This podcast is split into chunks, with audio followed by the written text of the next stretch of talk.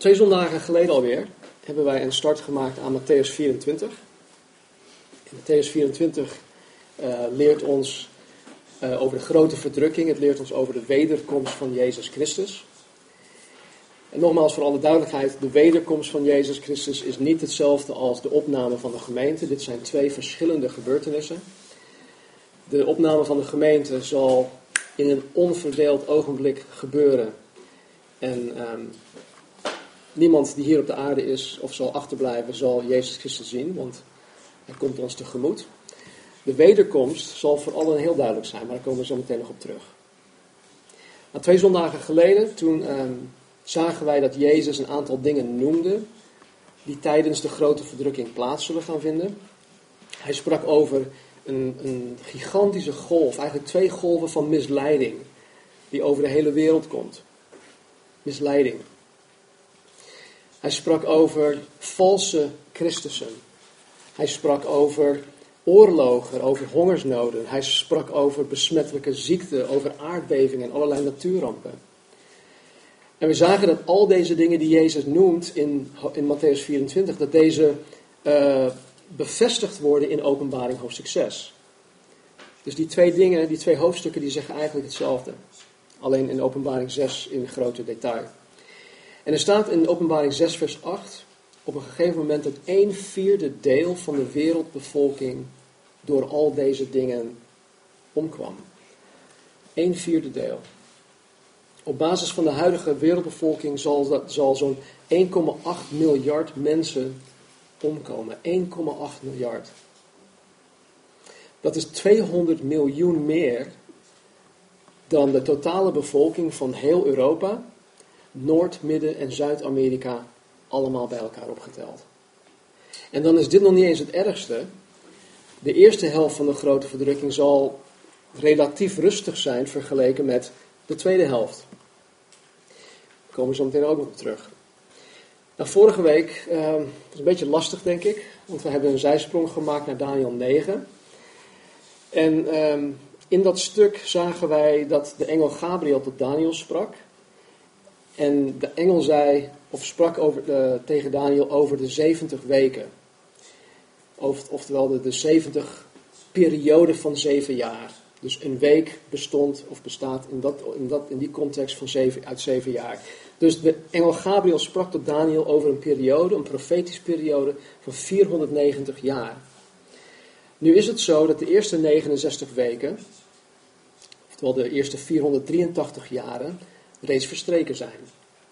Die zijn al gebeurd. De laatste dag van het 483ste jaar was de dag dat Jezus op de ezel Jeruzalem binnenreed. En volgens de berekeningen van Sir Robert Anderson viel dit op 6 april 32 na Christus. Nou, op dat moment, het moment dat Jezus Jeruzalem binnenreed, stopte de profetische klok. Het stopte. Met andere woorden, de, uh, 69 van de 70 weken van Daniel, die zijn reeds verstreken. Maar de 70ste week, dat is een geheimenis gebleven. En dat moet nog vervuld worden. En daar heeft Jezus het in hoofdstuk 24 en 25 over. Nou, hiermee zijn wij vorige week dus geëindigd.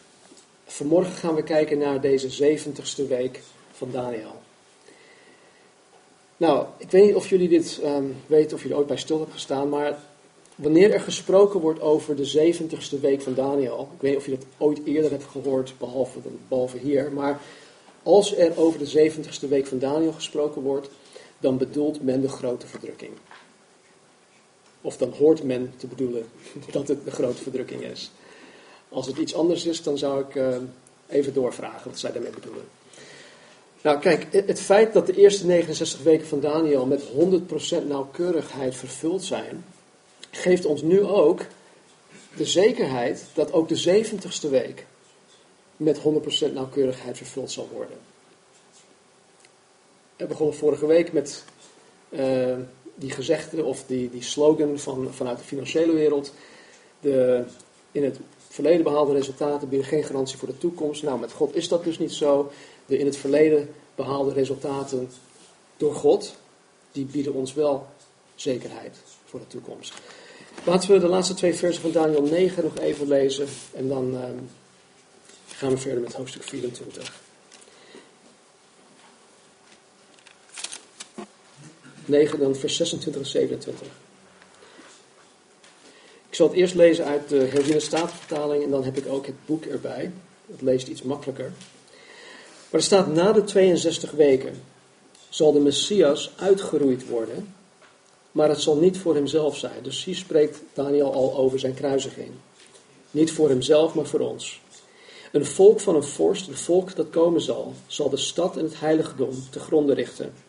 Het einde ervan zal zijn in de overstromende vloed en tot het einde toe zal er oorlog zijn, verwoestingen waartoe vast besloten is. Hij zal voor velen het verbond versterken, één week lang. Halverwege de week zal hij slachtoffer en graanoffer doen ophouden. Over de gruwelijke vleugel zal een verwoester zijn, zelfs tot aan de voleinding die vastbesloten uitgegoten zal worden over de verwoeste. Nou, als ik dat lees als niet-Nederlandstalige, dan snap ik er helemaal niks van. Maar we komen er zo meteen nog op terug. In het boek staat het zo. Na deze periode van 483 jaar zal een gezalfde onschuldig worden vermoord. Dat is Jezus Christus. Er zal een koning komen. Dat is de antichrist. Die de stad en de tempel zal verwoesten. Deze zal zijn einde vinden in een vloed van ellende. En oorlog en verwoestingen zullen vanaf dat moment tot het einde heersen. Dat staat nu al vast. Deze koning, oftewel deze wereldleider, zal een verbond van zeven jaar sluiten. Maar halverwege zal hij de Joden dwingen te stoppen met het brengen van slacht- en spijsoffers. En dan, ter bekroning van zijn vreselijke misdaden, zal deze vijand in het heiligdom van God een ontzettende gruwel plaatsen. Maar God zal op zijn beurt deze verwoester treffen met zijn vonnis dat nu al vaststaat. Nou, de engel Gabriel, die hier dus spreekt tot Daniel, legt aan Daniel uit dat aan het begin van de 70ste week de antichrist, en we weten niet wie dat is, mensen gissen, maar goed, we weten het niet, zal de antichrist een verbond met Israël aangaan. Ja, dus aan het begin van de grote verdrukking zal de antichrist een verbond met Israël aangaan. En dit zal dus direct na de opname van de gemeente gebeuren. Ook zegt Gabriel tegen Daniel dat de antichrist halverwege die zevenjarige periode, dus in week 70, zijn verbond met Israël zal verbreken. Nou, helaas kan ik niet uitweiden over de antichrist, uh, wat de Bijbel er allemaal over zegt. Want we hebben daar geen tijd voor. Maar Paulus zegt wel iets wat, wat ja, toch een beetje een, een, ons een idee kan geven over hoe hij um, eruit ziet. En dan bedoel ik niet fysiek, maar hoe hij zal optreden. En dan staat in 2 Thessalonicenzen hoofdstuk 2 dit. Even halen. 2 Thessalonicenzen hoofdstuk 2.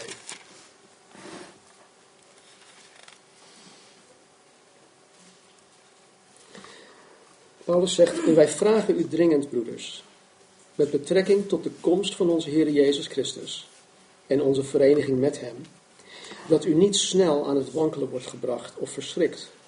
Niet door uiting van de geest, niet door een woord en ook niet door een brief die van ons afkomstig zou zijn, alsof de dag van Christus al aangebroken zou zijn. Laat niemand u op enige, enigerlei wijze misleiden, want die dag komt niet tenzij eerst de afval gekomen is en de mens van de wetteloosheid, de zoon van het verderf, geopenbaard is. De tegenstander, die zich ook verheft boven al wat God genoemd of als God vereerd wordt, zodat hij als God in de tempel van God gaat zitten en zichzelf als God voordoet. Herinnert u zich niet dat ik, dat ik u deze dingen zei toen ik nog bij u was? En u weet wat hem nu weerhoudt, opdat hij op zijn eigen tijd geopenbaard wordt. Want het geheimenis van de wetteloosheid is al werkzaam. Alleen is er iemand die hem nu weerhoudt, totdat hij uit het midden verdwenen is. En dan zal de wetteloze geopenbaard worden. De Heere zal hem verteren door de geest van zijn mond en hem teniet doen door de verschijning bij zijn komst. Hem, wiens komst overeenkomstig de werking van Satan is, met allerlei kracht, tekenen en wonderen van de leugen, en met allerlei misleiding van de ongerechtigheid in hen die verloren gaan, omdat zij de liefde voor de waarheid niet aangenomen hebben om zalig te worden. En daarom zal God hun een krachtige dwaling zenden, zodat zij de leugen geloven, opdat zij allen veroordeeld worden die de waarheid niet geloofd hebben, maar een behagen hebben gehad in de ongerechtigheid. Tot zover. Even een paar dingetjes. Paulus noemt de antichrist hier de mens van de wetteloosheid. Hij noemt de antichrist de zoon van het verderf, de tegenstander, de wetteloze. En Paulus zegt dat hij zal zichzelf, dus de antichrist zal zichzelf in de tempel voordoen alsof hij God is. Nou, dit laatste wat ik nu zei, is waar Jezus het over heeft in Matthäus hoofdstuk 24, vers 15. Dus laten we dat nu openslaan. En dan uh, komen we denk ik tot vers 28. Dus Matthäus 24, vers 15. Wanneer u dan de gruwel van de verwoesting, waarvan gesproken is door de profeet Daniel, zult zien staan op de heilige plaats, laat hij die het leest daarop letten. Laten dan zij die in Judea zijn vluchten naar de bergen. Wie op het dak is, moet niet naar beneden gaan om iets uit zijn huis te halen. Wie op de akker is, moet niet terugkeren naar wat hij achterliet om zijn kleren te halen. Maar wee de zwangeren en de zogenden in die dagen. En bid dat uw vlucht niet zal plaatsvinden in de winter en ook niet op de Sabbat. Want dan zal er een grote verdrukking zijn zoals er niet geweest is vanaf het begin van de wereld tot nu toe. En zoals er ook nooit meer zal zijn. En als die dagen niet ingekort werden, zou er geen vlees behouden worden. Maar ter wille van de uitverkorenen zullen die dagen ingekort worden. Als iemand dan tegen u zegt, zie hier is de Christus of daar, geloof het niet. Want er zullen valse Christussen en valse profeten opstaan. En zij zullen grote tekenen en wonderen doen, zo dat zij als het mogelijk zou zijn, ook de uitverkorenen zouden misleiden. Zie, ik heb het u van tevoren gezegd. Als men dan tegen u zal zeggen, zie, hij is in de woestijn, ga er niet op uit. Zie, hij is in de binnenkamers, geloof het niet. Want zoals de bliksem vanuit het oosten komt en zichtbaar is tot het westen, zo zal ook de komst van de zoon des mensen zijn. Want waar de dode lichaam is, daar zullen de gieren zich verzamelen. Tot zover. Nou, vers 15 staat: Wanneer u dan de gruwel der verwoesting, waarvan gesproken is door de profeet Daniel, zult zien staan op de heilige plaats, laat hij die het leest daarop letten.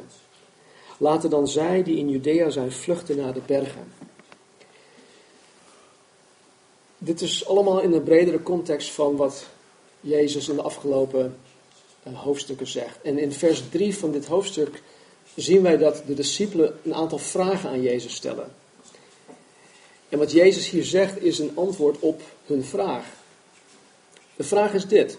Zeg ons, Jezus, wat is het teken van uw komst? Wat is het teken van uw komst en van de voleinding van de wereld? In vers 4 tot en met 14 sprak Jezus over allerlei verschrikkelijke dingen. Heb ik zo net al genoemd. Oorlogen, geruchten van oorlogen, eh, besmettelijke ziekten, eh, natuurrampen en dergelijke. Jezus zegt dus over al deze dingen dat deze dingen moeten gebeuren, maar hij zegt dit. Maar het is nog niet het einde. Al die dingen zijn nog maar een begin van de weeën. Het is pas een begin. Dus uit alle dingen die Jezus noemde, was geen van deze dingen het teken.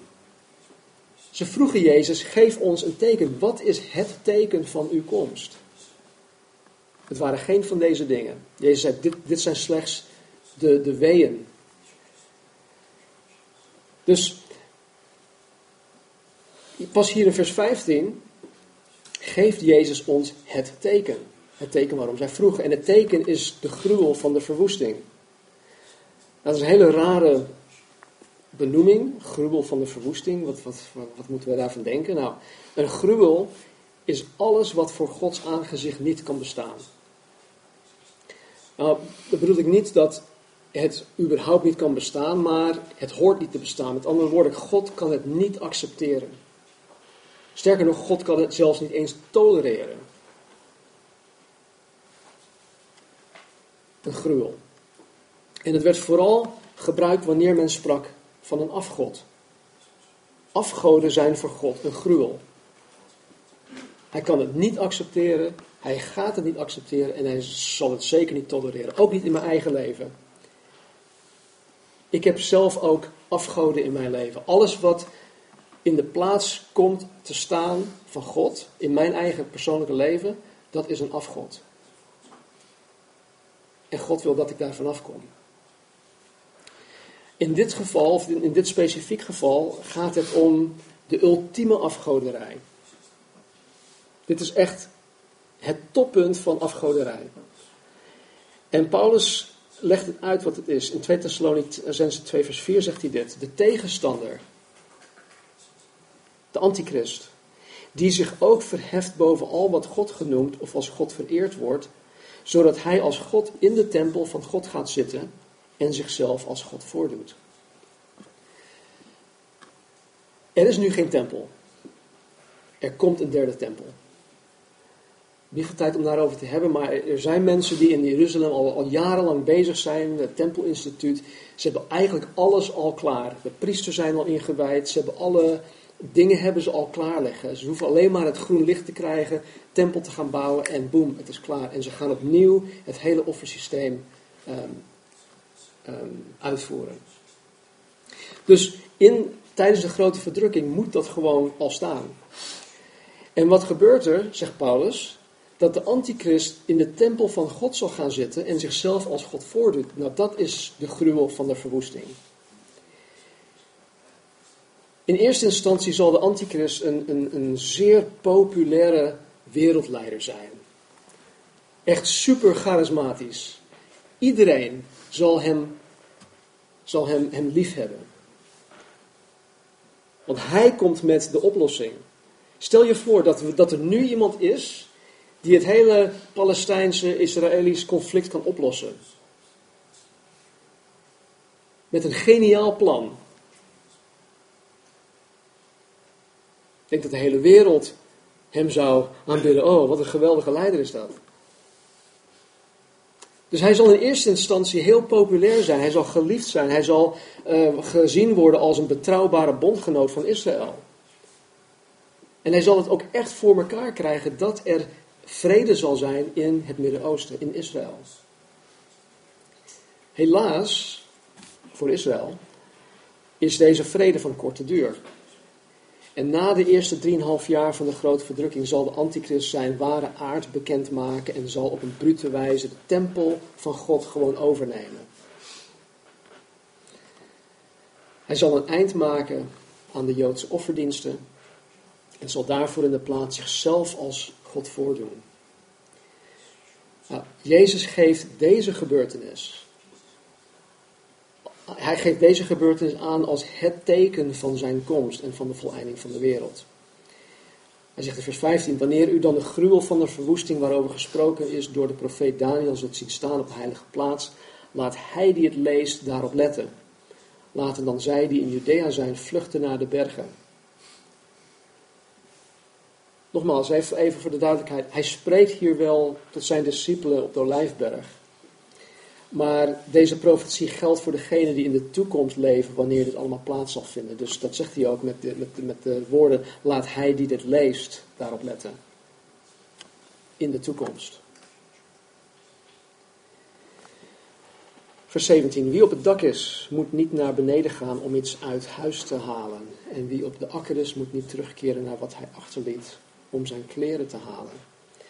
Jezus geeft hier gewoon aan dat er absoluut geen tijd is om je spullen te pakken.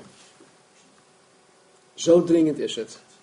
Het is een kwestie van overleven of gedood worden. Het is echt een kwestie van leven of dood. Maar wee de zwangere, vers 19, en de zogende in die dagen. Voor de zwangeren en voor de moeders die borstvoeding geven, zal het extra zwaar zijn om te vluchten. Kijk, als je nog nooit ergens bent geweest waar er bergen zijn, er zijn geen bergen in Nederland, dan, dan heb je geen beeld daarbij. Van vlucht naar de bergen. En tegenwoordig hebben wij mooie snelwegen in de bergen, maar het is echt off the grid. Hè. Je moet dus echt helemaal, uh, je moet je gaan verschuilen op een plek waar niemand je gaat vinden. En dat is niet langs de, de, de snelwegen. Dus voor de, de, de zwangeren zal het gewoon echt extra zwaar zijn om te kunnen vluchten. Vers 20, en bid dat uw vlucht niet zal plaatsvinden in de winter en ook niet op de Sabbat. Nou, logisch, winters is het gewoon koud. Het sneeuwt op de bergen. Dus ook dat zal extra zwaar zijn voor die mensen. En we hebben het wel, wel eens over gehad, maar de, de, de Joden die hebben, een, een, ja, die hebben allerlei wetjes en regeltjes opgelegd gekregen, ook over de Sabbat. En een van die regels is dat zij op de Sabbat uh, maximaal zo'n 800 meter van huis mogen reizen. En dus als ik hier woon en uh, Marcel de Haan die woont 900 meter bij mij vandaan, mag ik op de Sabbat niet naar Marcel toe. Dus, omdat zij dus maximaal 800 meter van huis mogen reizen, zal het voor hun onmogelijk gemaakt worden om überhaupt te kunnen vluchten. En die, die sabbatregel is dan nog, nog belangrijker voor hun dan hun, hun eigen redding. Vers 21. Want dan zal er een grote verdrukking zijn, zoals het niet geweest is vanaf het begin van de wereld tot nu toe. En zoals er ook nooit meer zal zijn. En als die dagen niet ingekort werden, zou er geen vlees of geen mens behouden worden. Maar ter wille van de uitverkorenen zullen die dagen ingekort worden. Wat Jezus hier zegt is dat de dagen van de grote verdrukking ingekort zullen worden. En letterlijk betekent dit dat de grote verdrukking van korte duur is. De tweede helft is 1260 dagen, de eerste helft ook. Maar vooral de tweede helft zal heel erg zwaar zijn, na de gruwel van de verwoesting. Nou, er wordt wel eens door welmenende christenen gezegd dat de eindtijd nabij is. En mensen zeggen, oh joh, de eindtijd is echt nabij. Want de Heer is nu al, uh, is, is nu de, de tijd al aan het inkorten. En wat, hiermee, wat ze hiermee bedoelen is dat het erop lijkt dat de dagen steeds korter worden. Kijk, voor mijn gevoel, als ik terugkijk naar toen ik klein was, toen ik jong was, leken de dagen veel langer. En nu ben ik volwassen, nu, gaan, nu vliegen de dagen gewoon voorbij. Maar wat er dan vaak gezegd wordt, is dat, nou ja, de Heer is echt nabij, want de dagen die worden echt ingekort door de Heer. Maar dat is niet wat Jezus hiermee bedoelde. En wat Jezus hier wel mee bedoelde, is dat omdat de grote verdrukking van relatief korte duur is, zullen de Joden de kans krijgen om de grote verdrukking te overleven. Dat is zo simpel echt dat. En de uitverkorenen waar Jezus het hier over heeft, zijn de Joden die de grote verdrukking zullen meemaken. De Bijbel leert ons, en wij hier die vanmorgen, die vanmorgen zitten, ook dat wij die wedergeboren zijn, Gods uitverkorenen zijn. Paulus noemt ons in verschillende plekken de uitverkorenen. Maar de context geeft hier in Matthäus 24 aan dat deze uitverkorenen de Joden zijn en niet de christenen. Dus als iemand dit leest en dit, dit nu dus al op dit moment op zichzelf gaat betrekken, dan is dat fout. Want dit spreekt niet tot ons nu, dit spreekt tot de Joden tijdens de grote verdrukking. Even verderop in vers 31 heeft Jezus het alweer over de uitverkorenen. En in, eh, deze keer bedoelt Jezus dus alle mensen die God toebehoren. Maar goed, dat, dat zullen we straks wel zien. Vers 23. Als iemand dan tegen u zegt, zie hier is de Christus of daar, geloof het niet. Want er zullen valse Christussen en valse profeten opstaan en ze zullen grote tekenen en wonderen doen, zo dat zij, als het mogelijk zou zijn, ook de uitverkorenen zouden misleiden. Ook hier bedoelt Jezus met uitverkorenen, de Joden van die tijd.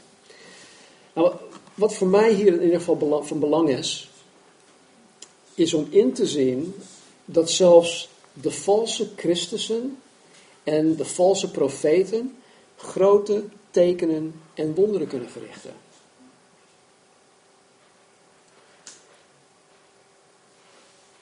Alle valse Christussen, alle valse profeten, ook de valse profeten van het Oude Testament, beweren dat zij door God gezonden zijn. Tot meerdere malen toe zien we in, in, de, in de oude profeten bijvoorbeeld dat, dat God zegt: Hé, hey, hallo, Nee, luister niet naar hun, want ik heb hun absoluut niet gestuurd. Weet je, maar dus alle valse profeten beweren dat zij door God gezonden zijn. Maar een valse Christus en een valse profeet zijn per definitie vals, juist omdat zij niet door God gezonden zijn. Juist omdat zij niet door God gezonden zijn, zijn zij een valse profeet of een valse Christus. En Petrus zegt dat, dat wij er hier heden ten dagen ook nog steeds mee te maken krijgen. Petrus spreekt nu wel tegen de christenen en hij zegt, er zijn ook valse profeten onder het volk geweest, Israël. Zoals er ook onder u, dus onder ons, valse leraars zullen zijn, die heimelijk verderfelijke afwijkingen in de leer zullen invoeren. En daarmee verlogenen zij zelfs de Heere die hen gekocht heeft. En brengen zij een snel verderf over zichzelf. Dus Petrus die, die waarschuwt ons dat er valse leraren zullen zijn. Johannes, idem dito, in 1 Johannes 4 vers 1. Dat heb ik uit de Bijbel de gewone taal. Lieve vrienden, geloof niet zomaar iedereen. Lieve vrienden, geloof niet zomaar iedereen. Onderzoek eerst of iemand door de geest van God geleid wordt. Want er zijn veel valse profeten in de wereld. Kijk, tijdens de grote verdrukking zal Satan deze valse Christussen, deze valse profeten de, de kracht geven. En hij zal hen gebruiken om vooral de Joden te gaan misleiden. Maar de hele wereld zal misleid worden. Maar niet alleen dan zal dit gebeuren. De Bijbel waarschuwt ons, wij die nu, die nu leven, dat er in, in Gods naam valse profeten, valse leraren, ehm, heel veel kerkgangers zullen misleiden. En ze doen dat ook door middel van allerlei tekenen en wonderen. Weet je wat zo triest is? En daar, kan ik zo boos om maken. Er zijn momenteel heel veel mensen in de kerkelijke wereld die zichzelf allerlei mooie titels toe-eigenen en die een valse leer brengen. En dan heb ik het niet over valse leringen zoals de, heel, heel overduidelijk zoals de Jehovah's getuigen of de Mormonen. Nee, ik heb het over mensen in het evangelisch christendom. Schapen in wolfkleding. En die zijn heel moeilijk, soms, als je het woord niet kent, die zijn gewoon heel moeilijk te onderscheiden. En als je niet gegrond bent in Gods woord, dan zou je door hen misleid kunnen worden. Kijk maar om je heen. Ze vermengen de waarheid met onwaarheden. En een aantal van hen beweren zelfs tekenen en wonderen te kunnen verrichten. En weet je, dit maakt hen juist zo gevaarlijk.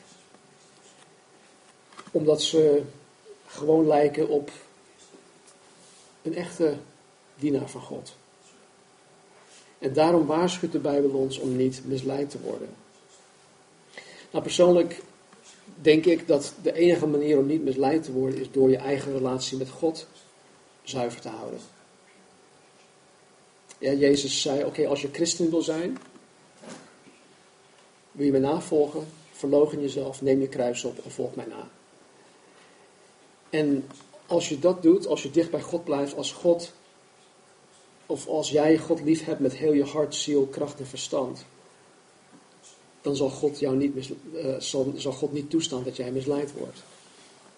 Dus één is, is, is om, om te voorkomen dat je misleid wordt, is om je relatie met God zuiver te houden. En twee, door de waarheid van God je eigen te maken. In Colossense 3:16 zegt Paulus: Laat het woord van Christus in rijke mate in u wonen. In alle wijsheid onderwijs elkaar en wijs elkaar terecht. En dus als je de waarheid dusdanig goed kent, dan ben je niet vatbaar voor de, voor de leugen. Ik heb het voorbeeld wel eens genoemd dat ehm, in de Verenigde Staten wel eens een, een, training werd gegeven aan mensen die bij de bank werkten om uh, vals geld te kunnen identificeren, om vals geld te kunnen herkennen. En ze gingen op cursus en ze kregen alleen maar echt geld te zien. Wekenlang hoe het, hoe, het, hoe het voelde, hoe het rook, hoe het eruit zag. Ze kregen x aantal weken alleen maar met echt geld te maken. En aan het eind van die cursus kenden ze het echte geld zo goed dat op het moment dat iemand hun een vervalst biljet in, in handen schoof, wisten ze meteen: hey, dit is vals. En zo wil God dat wij het echte zo goed kennen dat op het moment dat iets vals op ons pad komt, wij het herkennen. Zie, ik heb het u van tevoren gezegd, zegt Jezus. Als men dan tegen u zal zeggen, zie, hij is in de woestijn, ga er niet op uit. Zie, hij is in de binnenkamers, geloof het niet. Want zoals de bliksem vanuit het oosten komt en zichtbaar is tot in het westen, zo zal ook de komst van de zoon des mensen zijn. De zoon des mensen is Jezus. De, de wederkomst, de wederkomst van Christus, zal voor iedereen op aarde zichtbaar zijn. We lazen een paar weken geleden uit Zacharia, waarin staat dat Jezus met zijn voet op de olijfberg neer zal dalen, die olijfberg zal door midden splitsen.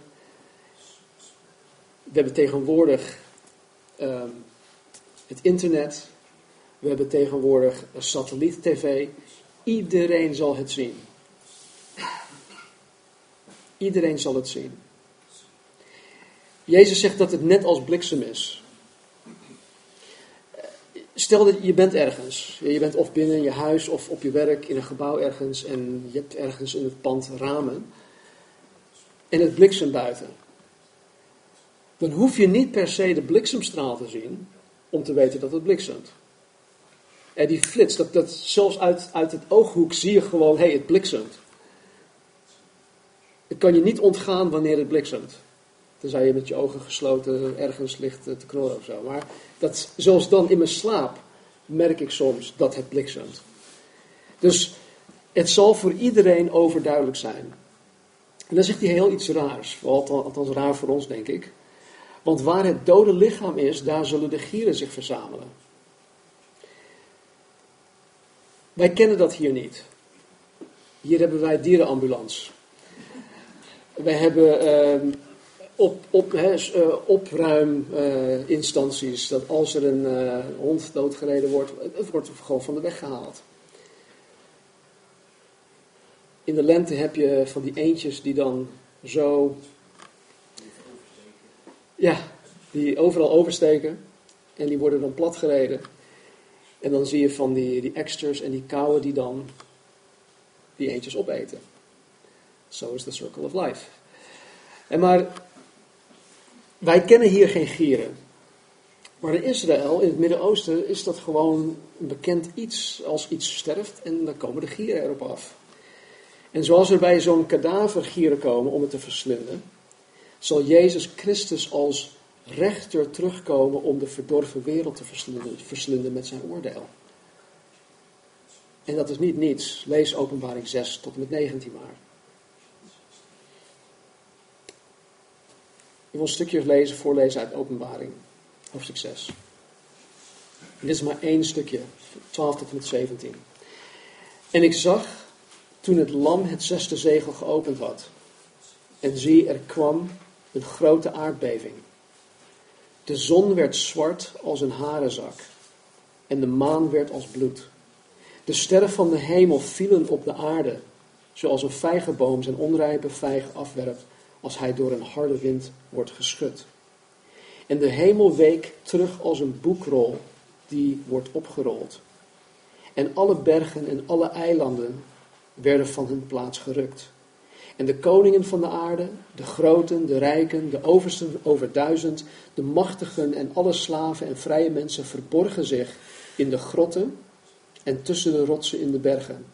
En ze zeiden tegen de bergen en de rotsen: Val op ons en verberg ons voor het aangezicht van Hem die op de troon zit, en voor de toorn van het Lam. Want de grote dag van zijn toorn is aangebroken. En wie kan dan staande blijven? Johannes die openbaring schrijft, die krijgt gewoon een blik in de toekomst. En hij legt alles vast wat hij dan ziet en hij hoort deze mensen dit zeggen. Dit is geen fantasie, dit is geen uh, zombie-apocalypse. Nee, dit is echt. En hij, en hij ziet dat en, en hij wordt door de engel opgedragen, leg dit allemaal vast.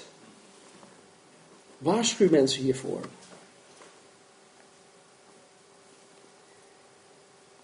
Het zit eraan te komen. De toorn van God, of de toorn van God over alle goddelozen, over alle weerbarstige mensen die niets met Jezus Christus te maken wil hebben. De toorn van God komt over alle lauwe kerkgangers.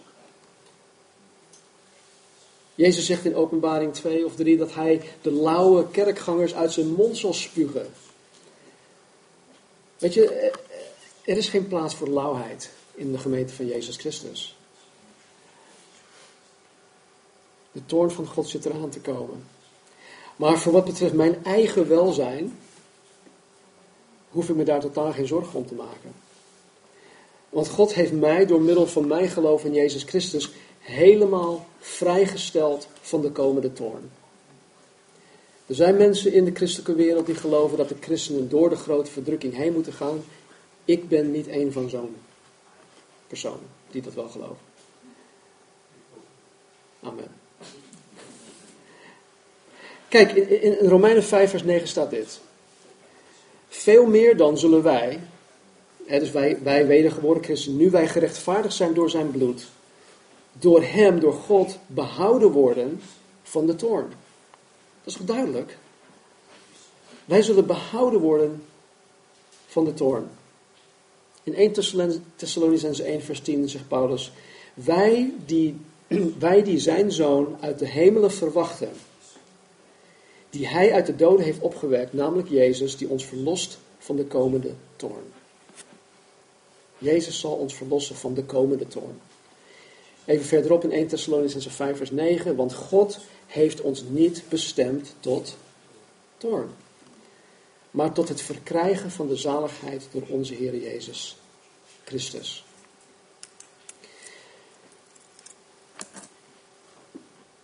Ik weet dat dit heel heftig klinkt. Ik weet ook dat ik, wat ik veel meer hierover zou kunnen zeggen. Ik heb slechts het, het tipje van de sluier gelicht. En als je hier vragen over hebt, stel die vraag, praat met elkaar hierover. Want dit hoort je aan te moedigen, niet om te vrezen, maar het hoort je aan te moedigen om juist mensen te helpen, mensen te helpen uh, in, in te zien wat er aan zit te komen als je niet in Jezus Christus gaat geloven, als je Hem niet navolgt. De grote opdracht zit hierin verweven.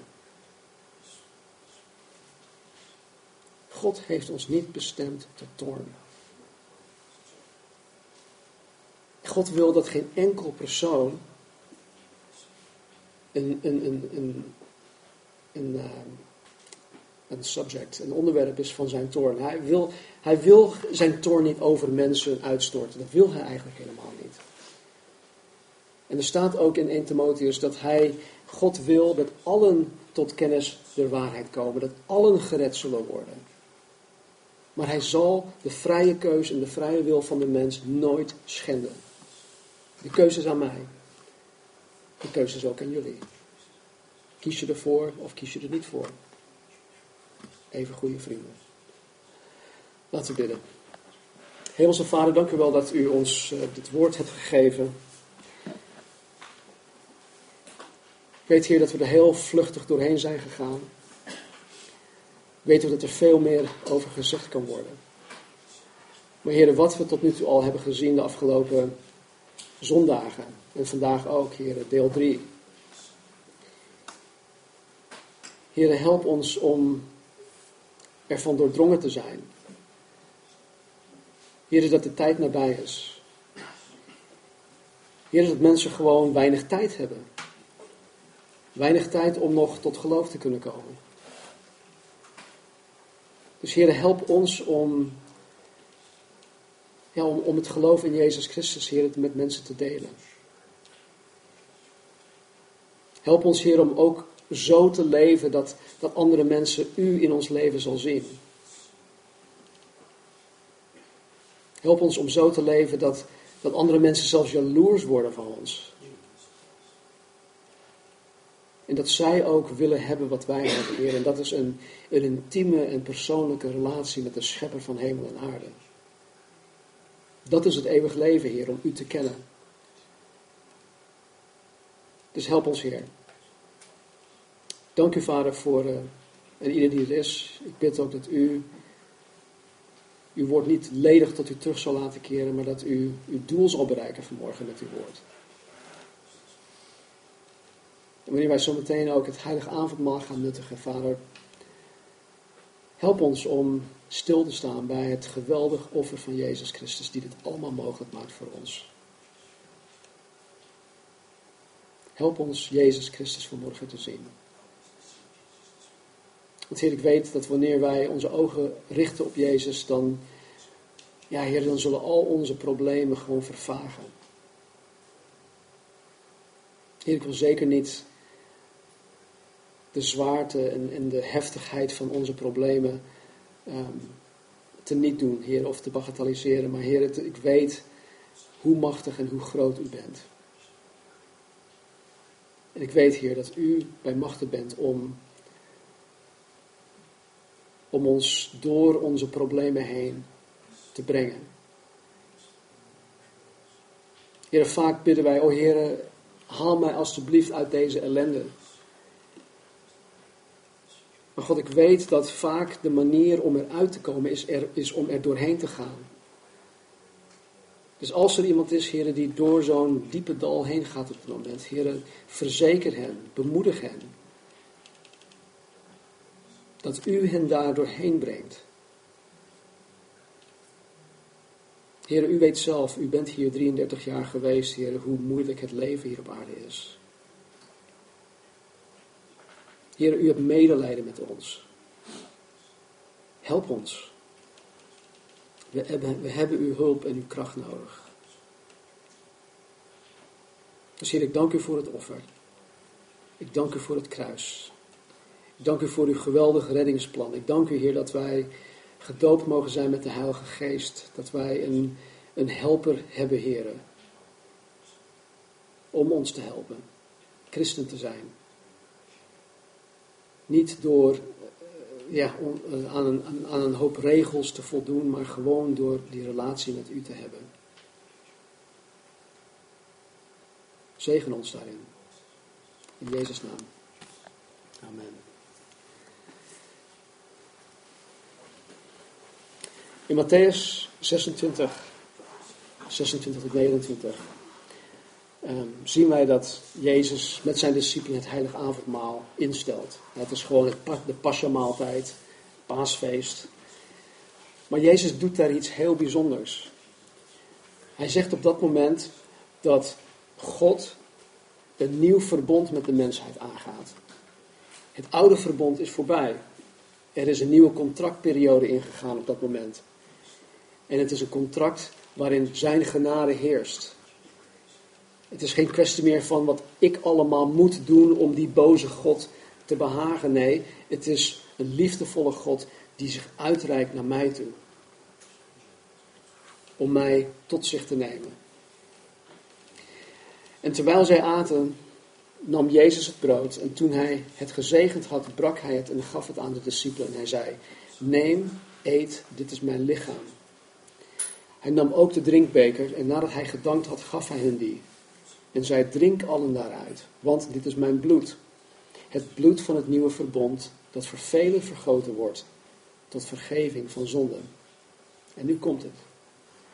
Ik zeg u dat ik van nu aan de vrucht van de wijnstok niet zal drinken, tot op de dag dat ik die met u nieuw zal drinken in het koninkrijk van mijn vader.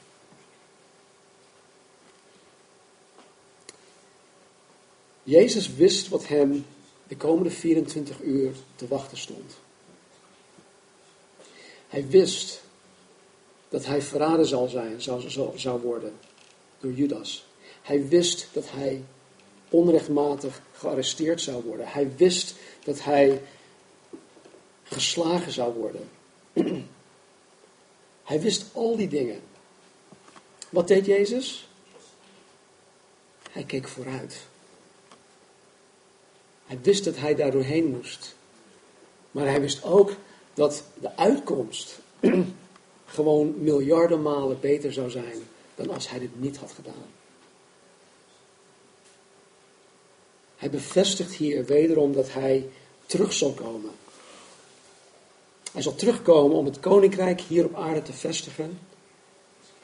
En hij belooft ons dat wij samen met hem, ja, of druivensap of wijn, met hem gaan drinken. Om ook dan, ook dan terug te blikken op het verlossend werk van Jezus aan het kruis.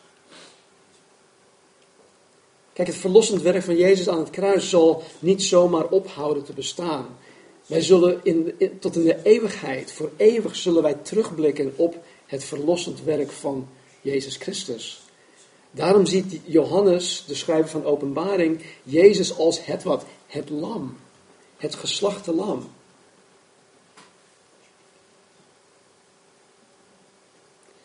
Wil je vanmorgen die zekerheid hebben? De zekerheid dat je de toorn van God zal ontkomen. Er is maar één manier. En dat is dat je voor Jezus Christus kiest. De wereld, de verschillende filosofieën van de wereld, die zeggen, nou joh, Allah, God, Jezus, het is allemaal, een, allemaal dezelfde. Alle wegen leiden tot de hemel. Jezus zegt, nee, ik ben de weg. Ik ben de waarheid en het leven. Niemand komt tot God de Vader dan alleen door mij. Is dat heel nauw? Ja. Is het de waarheid? Ja. Kan ik daarmee leven? Absoluut. Is het de beste weg? Yes. Het is heel simpel. Je moet toegeven dat je een zondaar bent. Ja, maar ik ben een goed mens. Hm. Dan ben je een goede zondaar. Ja, dankjewel. Weet je, en als zondaar moet je God gewoon om vergeving vragen voor alle zonden. Je moet je bekeren van je zonde. Dat betekent gewoon dat je je afkeert van de dingen die God niet behaagt. Moet God de leiding geven over je, leiding geven over je leven. Je moet geloven dat Jezus Christus aan het kruis voor jouw zonde is gestorven. Je moet God vragen om jou te vervullen met zijn geest, zodat je wel een actieve en een levende christen kan zijn. Want zonder de Heilige Geest is het alleen maar religie. Nou, terwijl Martien en André ons zachtjes gaan leiden in een aantal liederen, wil ik jullie vragen om vanuit je eigen plek gewoon met God te praten. Misschien is het wel zo dat je een aantal dingen moet rechtzetten met God, om vergeving moet vragen. Ik heb dat altijd. Dus dan voel je niet bezwaard. Misschien denk je wel, ik ben de enige. Nee, we zijn niet allemaal heilige boontjes. We zitten allemaal hetzelfde schuitje. Met allemaal met dezelfde problemen. Ons eigen ik. Dus neem gerust de tijd. En ehm, na het tweede lied, dan zal ik uh, de deksels ervan afhalen. En dan uh, mogen jullie naar voren toe komen. Als je dat wil. Kijk, je kunt het met God, eh, bij God kan je, kan je het over alles hebben. Echt. Hij weet het toch al. Ja, dus voordat je het uit, weet God al wat je denkt. En wat je gisteren hebt gedaan, of eergisteren en de week daarvoor, als je, als je daar nu voor schaamt, van ja, maar daar, kan ik, daar wil ik niet, niet, niet over hebben met God. Hij weet het, hij was erbij. Dus praat gewoon met God, beleid het gewoon. En weet je, je zal gewoon vrij zijn van alle last en van alle ellende en de schuldgevoelens. En kom tot de tafel des Heren. En dit is de gelijkmaker. Wij zijn allemaal gelijk wanneer we de tafel benaderen. Er is geen één die beter is dan de ander. Dus als je met heel je hart in Jezus Christus gelooft, als je met heel je hart Hem wil navolgen, dan mag je zodra je klaar bent naar voren toe komen en het heilige avondmaal nuttigen.